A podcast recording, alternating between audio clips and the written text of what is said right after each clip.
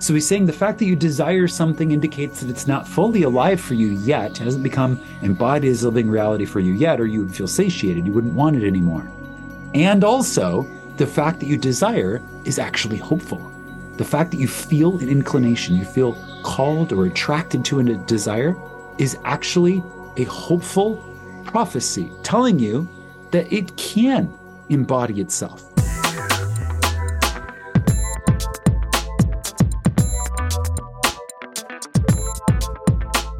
Welcome back to another episode of Daily Neville. I am your host, Josiah Brandt. Daily Neville is all about breaking down the teachings of Neville Goddard, making them easy to understand, easy to digest, easy to apply in 20 minutes or less. Today, we're continuing with Neville's famous book, Your Faith is Your Fortune. And this chapter is titled The Breath of Life. Let's go ahead and dive right in. The breath of life. Did the prophet Elijah really restore to life the dead child of the widow. This story, along with all other stories of the Bible, is a psychological drama which takes place in the consciousness of man. The widow symbolizes every man and woman in the world. The dead child represents the frustrated desires and ambitions of man. The prophet Elijah symbolizes the God power within man or specifically, man's awareness of being. The story tells us that the prophet took the dead child from the widow's bosom and carried him into an upper room. As he entered this upper room, he closed the door behind them. Placing the child upon a bed, he breathed life into him. Returning to the mother, he gave her the child and said, Woman, thy son liveth. Man's desires can be symbolized as the dead child. The mere fact that he desires is positive proof that the thing desired is not yet a living reality in his world. He tries in every conceivable way to nurse this desire into reality to make it live, but finds in the end that all attempts are fruitless. We're going to go ahead and start right there.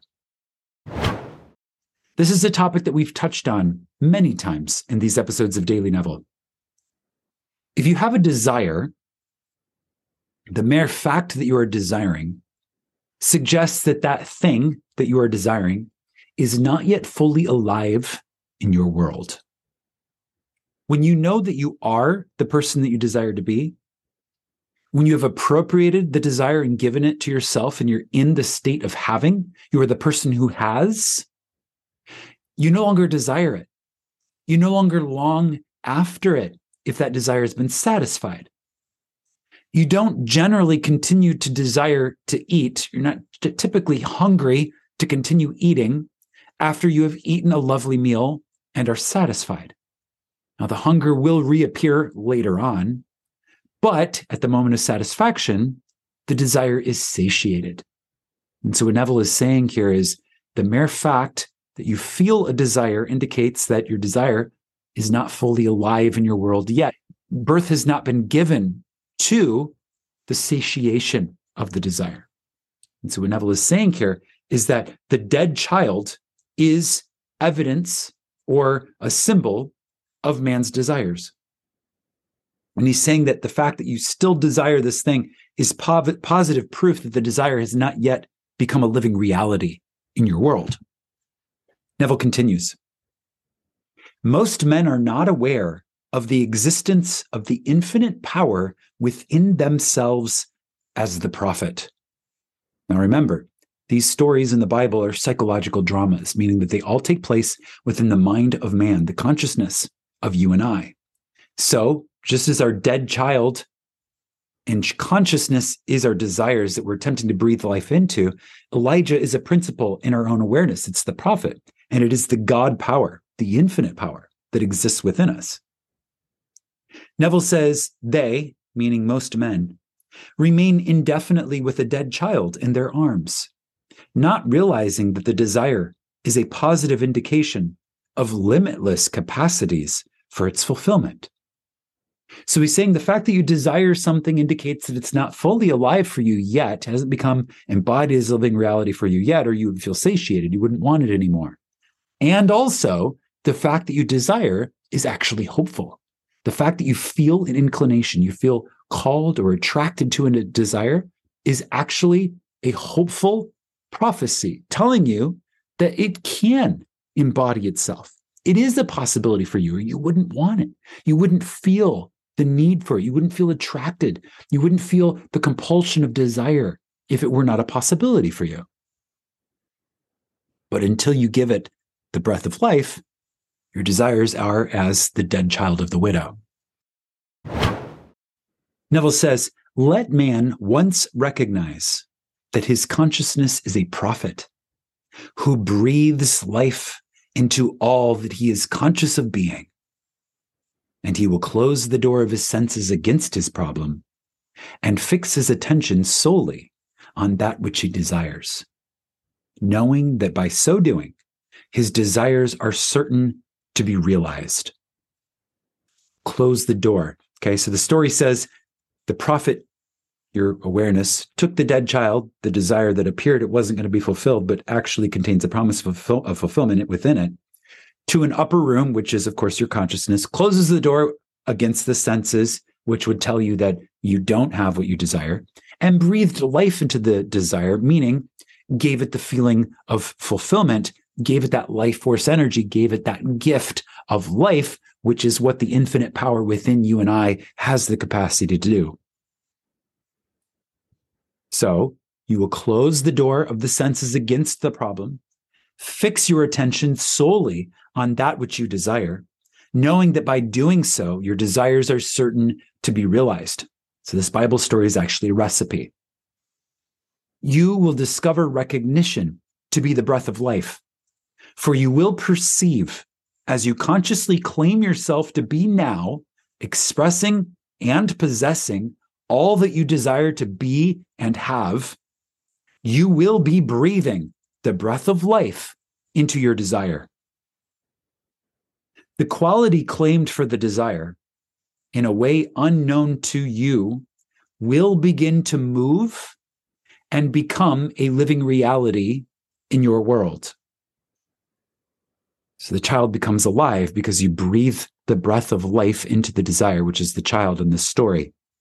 And the child begins to move and becomes a living reality in your world.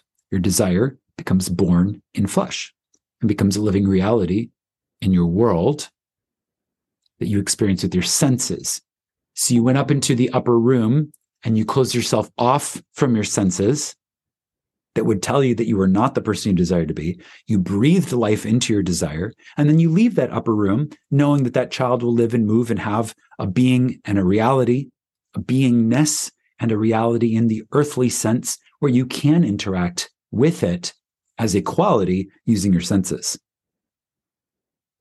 Neville concludes this chapter by saying, Yes, the prophet Elijah lives forever as your limitless consciousness of being. The widow lives as your limited consciousness of being, and the child lives as that which you desire to be. Short chapter from Neville here, revealing what the breath of life is and how it is illustrated in this compelling story about the prophet Elijah. I know that this was revealing for you in some way and I invite you to sit and meditate upon this breath of life. And when you are ready, to become a doer of the word, to go into your own upper room, to close the door of your own senses, and to breathe life into all that you desire to be, so that when you leave that upper room, your desires have been satiated. That's all for this episode of Daily Neville. In the next, we are continuing with this book and we will get into the metaphysical, esoteric interpretation of the story of Daniel in the lion's den. Until then, imagine wisely, my friends, and I will see you all in the next. If you're like many of the subscribers on my YouTube channel, you may be asking yourself, is there a level two to these teachings? If all of this daily Neville and law of attraction and law of assumption is level one, what's level two? What is the advanced application of these ideas? I'm here to tell you there is a level two to these ideas, and I'm teaching it right now here on YouTube for my private mentorship group. If you're interested in joining a small focused community of creators who are really taking their application of these ideas to the next level and igniting their potential in new and profound ways, I invite you to tap the link in the video description below that takes you to my YouTube membership. If you join the membership, you get access to advanced lessons that take these ideas beyond the introductory, beyond the basics, to a whole new level of advanced application. Check out the description below, tap that join link, and I look forward to seeing you in the members area. Imagine wisely, my friends.